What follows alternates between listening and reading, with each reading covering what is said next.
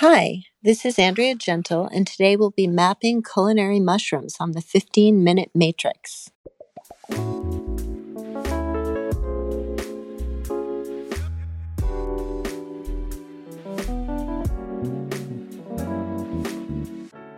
Welcome to the 15 Minute Matrix Special Nutrition Therapy Series, where we're going to dive into the approaches, practices, dietary theories, and healing foods that have been used in the most successful practices across the globe and throughout history. I'm Andrea Nakayama, functional medicine nutritionist and your host. The 15 Minute Matrix is the podcast that brings you bite sized insights and lessons which highlight the most important tool in functional medicine and functional nutrition, and that's the functional matrix. The functional nutrition matrix reminds us of three very important factors in our clinical care everything is connected. We are all unique and all things matter. Be sure to head over to this episode's show notes at 15minutematrix.com if you'd like to see today's topic mapped on a downloadable matrix to remind you of these critical aspects of care. Today on the 15 Minute Matrix, I'll be speaking with Andrea Gentl. Andrea Gentl is an award winning food and travel photographer. Over the span of her 30 year career, she has photographed the world's leading chefs and culinary pioneers. Best known for her signature light and detailed compositions, Gentl tells a distinct story entirely her own through her images. It is from that perspective, as well as through extensive global travel, that she writes, cooks, and creates. Gentl works in collaboration with her husband and partner, Martin Hyers, Cooking with Mushrooms, a fungi lover's guide to the world's most versatile, flavorful, and health boosting ingredients, is her first cookbook. You can find a link to it in the show notes.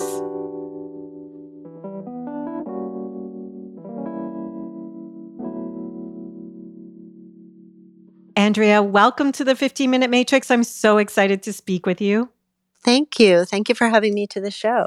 Andrea, as I shared with you, I'm obsessed with your book, Cooking with Mushrooms. And I don't actually get the chance on the podcast to dive into the culinary aspect of things. And I'm hoping we can do that today. And I'm wondering if you can start us off by explaining what culinary mushrooms are, maybe even as opposed to medicinal mushrooms.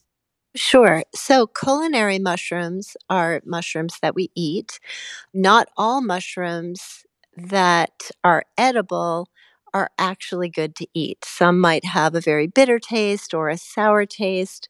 So, culinary mushrooms are mushrooms with a pleasant taste, ones that we like to cook with and that have no toxic or poisonous side effects. That's first and foremost. Medicinal mushrooms cross over into culinary mushrooms. All mushrooms have medicinal properties of one sort or another. Mushrooms and fungi in general have a lot of beta glucans. They are full of like vitamins and minerals. Vitamin D is one that is a huge one for mushrooms grown under ultraviolet light or sunlight. And actually, if you take your mushrooms that you might buy from the farmer's market, which could be wild or could be cultivated, and you put them in the sunlight, they're going to absorb vitamin D and then they're going to retain that when you cook it. So it's like an extra boost. So I think the crossover with culinary and medicinal, it's super fluid. I love how you're talking about that. And it leads to other questions I have. And I don't know if you know this, but I live in the Pacific Northwest. So we're mushroom friendly. There's so many mushrooms. I go to the farmer's market and I can find so many varieties. And I'm wondering if you can speak into some of your favorite varieties of culinary mushrooms. Yes. I mean, I love all mushrooms, but this book was sort of directed at the cultivated mushroom boom that was happening. While I love to forage and I love to go out into the woods and find wild mushrooms. A lot of the mushrooms that I collect in the wild are now being cultivated. So they are more accessible now than ever before to the general population, where some of these mushrooms might have been considered gourmet at one time. So I love maitake or hen of the woods. It's one of my favorite mushrooms. It has such a beautiful earthy flavor. It's a little bit nutty and it's so frilly. It looks like a pluffed up chicken. I just love it. I love oyster mushrooms, whether I'm finding them in the wild or cultivated oyster mushrooms. I think they're sort of underrated and they could really be one that people are eating a lot more of. I love reishi and chaga, and those are really more for their medicinal properties. I use those more in broths. Some of those beta glucans that I was talking about earlier are only soluble via water, where some properties that mushrooms have are maybe more soluble in alcohol. So if you make like a tincture from your mushrooms, which I don't have in the book, but something that I personally do a lot with different mushrooms that I collect, you could do a alcohol tincture where you're soaking the mushrooms for about a month, chopped up into alcohol, and then you could double extract, where then you take the organic matter in a certain amount of water and very slowly boil it down.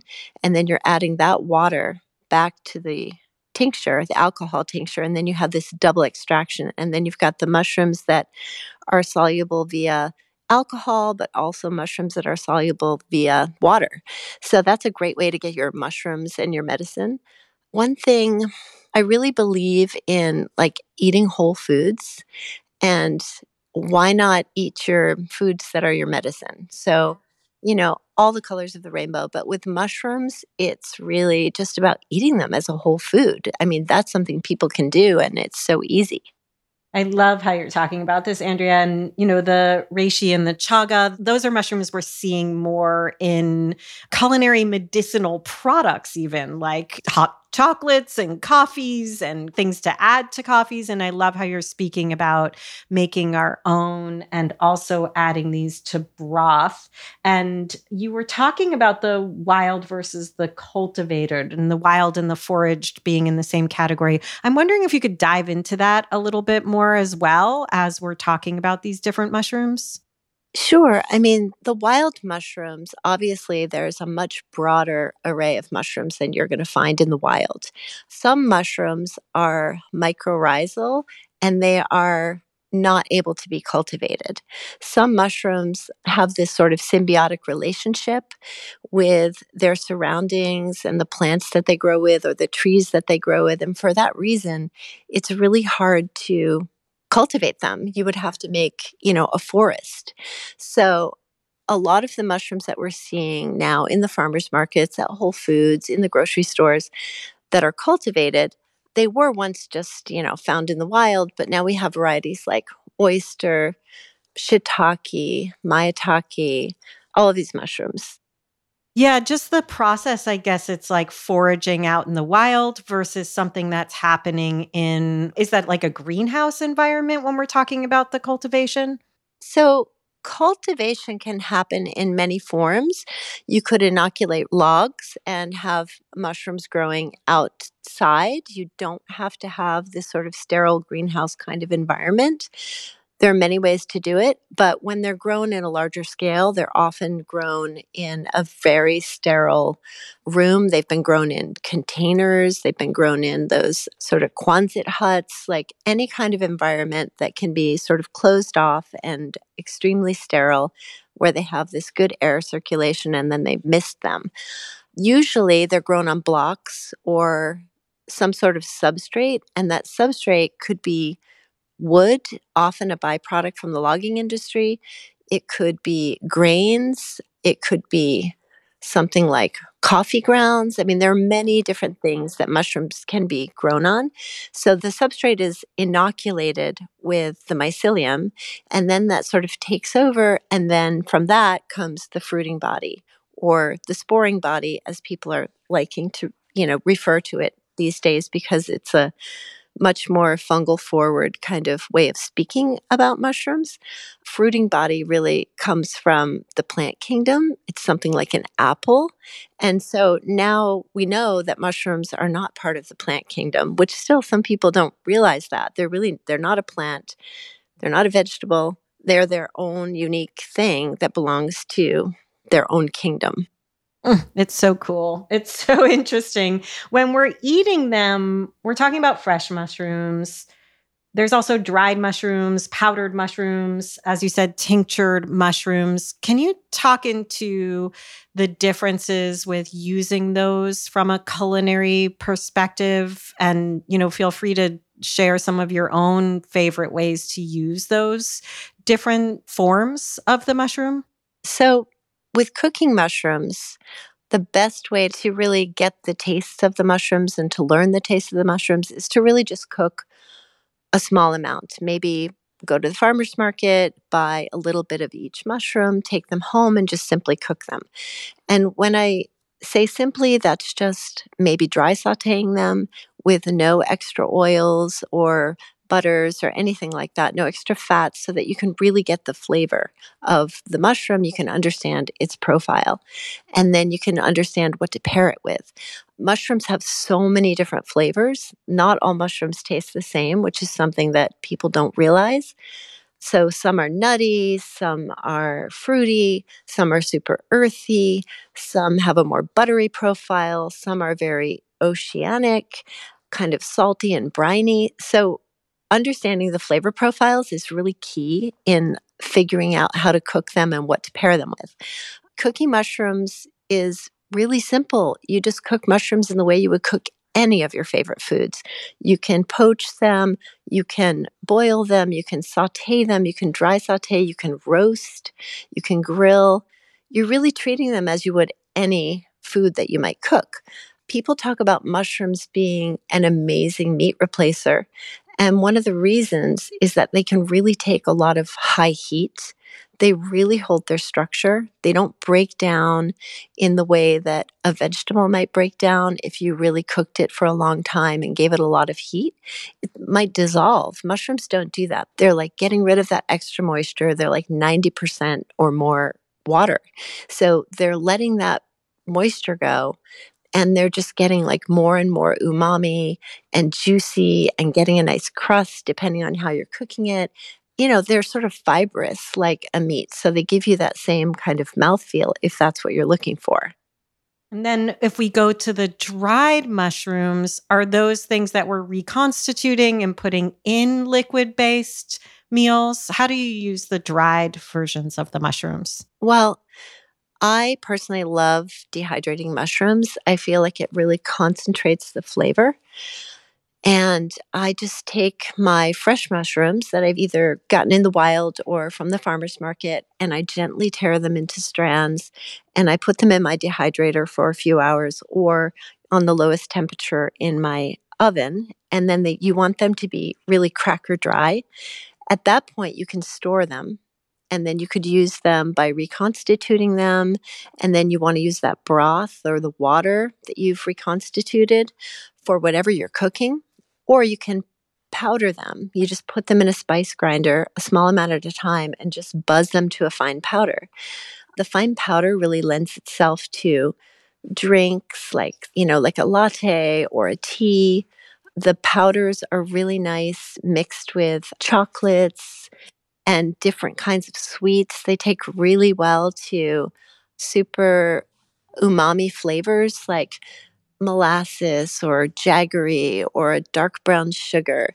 You know, this sort of umaminess of mushroom loves other umami flavors. And I think that's why some of the powders pair really well with miso or soy or umeboshi, those kinds of things. So I like to use the powders to layer in flavor and I like to mix them with other umami flavors, you know, even like preserved lemons. Oh my gosh, that sounds so good. Is there anything we should be thinking about with? I'm going to ask both buying and cleaning mushrooms that are fresh. Yes. So when you buy mushrooms, you want to make sure that it's really firm and it's not slimy and it doesn't smell bad. You want to treat buying mushrooms the same way you do when you go to the farmer's market and you're looking for like beautiful fruit and beautiful vegetables. You know, you don't want it to be bruised, you don't want it to be mushy. You want them to really have that firmness. And then, as far as cleaning mushrooms, that's a super polarizing topic. um, some people love to plunge their mushrooms in a quick bath, but I prefer to just clean mushrooms with sort of a damp towel, paper towel, something like that, and a little brush I never really soak my mushrooms unless it's something that I've foraged that might have a lot of nooks and crannies, like some kind of cauliflower mushroom or something like that. In that case, then I might give it a quick dunk, but then I would definitely cook it right away. I would never refrigerate it where it might just then kind of get mushy. The best way to store mushrooms is in paper. Mushrooms do not like plastic, and this is one of the reasons why people have such bad experiences with supermarket mushrooms.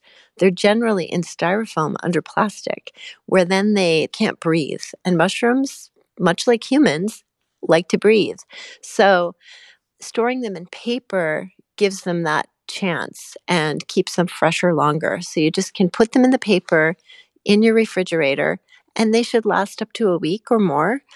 If they do start to dry out, then just use them for something, you know, the, the same way you would use a dried mushroom. Make a broth. They get immediately plumped up with water, but they're just bringing all of their flavor into the liquid. So I never throw away mushrooms that have dried out. And the refrigerator can be a very dry kind of environment. So sometimes they do if you forget about them, but I always use them. I never waste. Mm, I'm feeling so inspired. And I love that you talked about eating your medicine and you mentioned the beta glucans.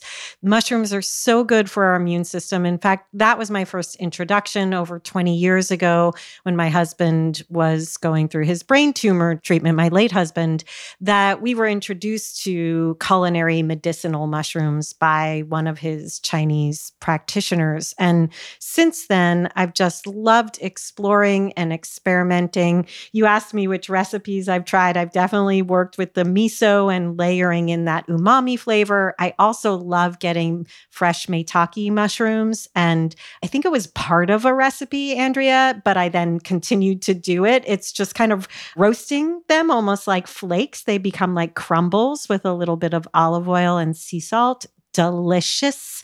I could sprinkle that on top of everything every day.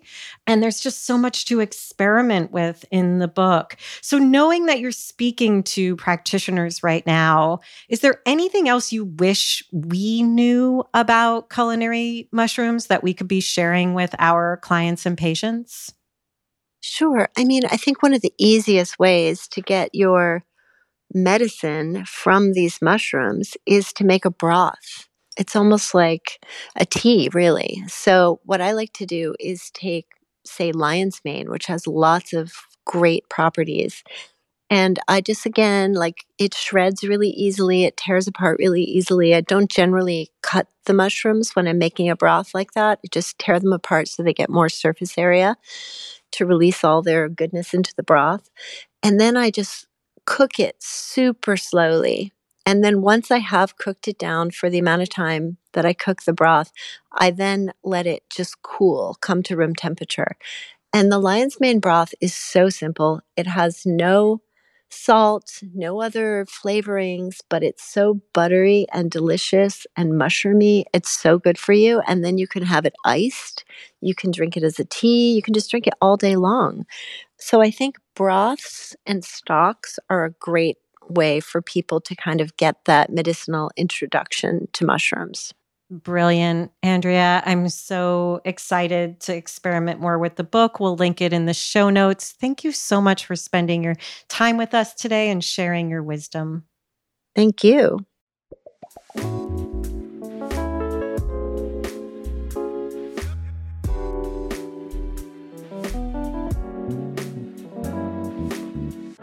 The 15 Minute Matrix is hosted and produced by me, Andrea Nakayama, and the Functional Nutrition Alliance.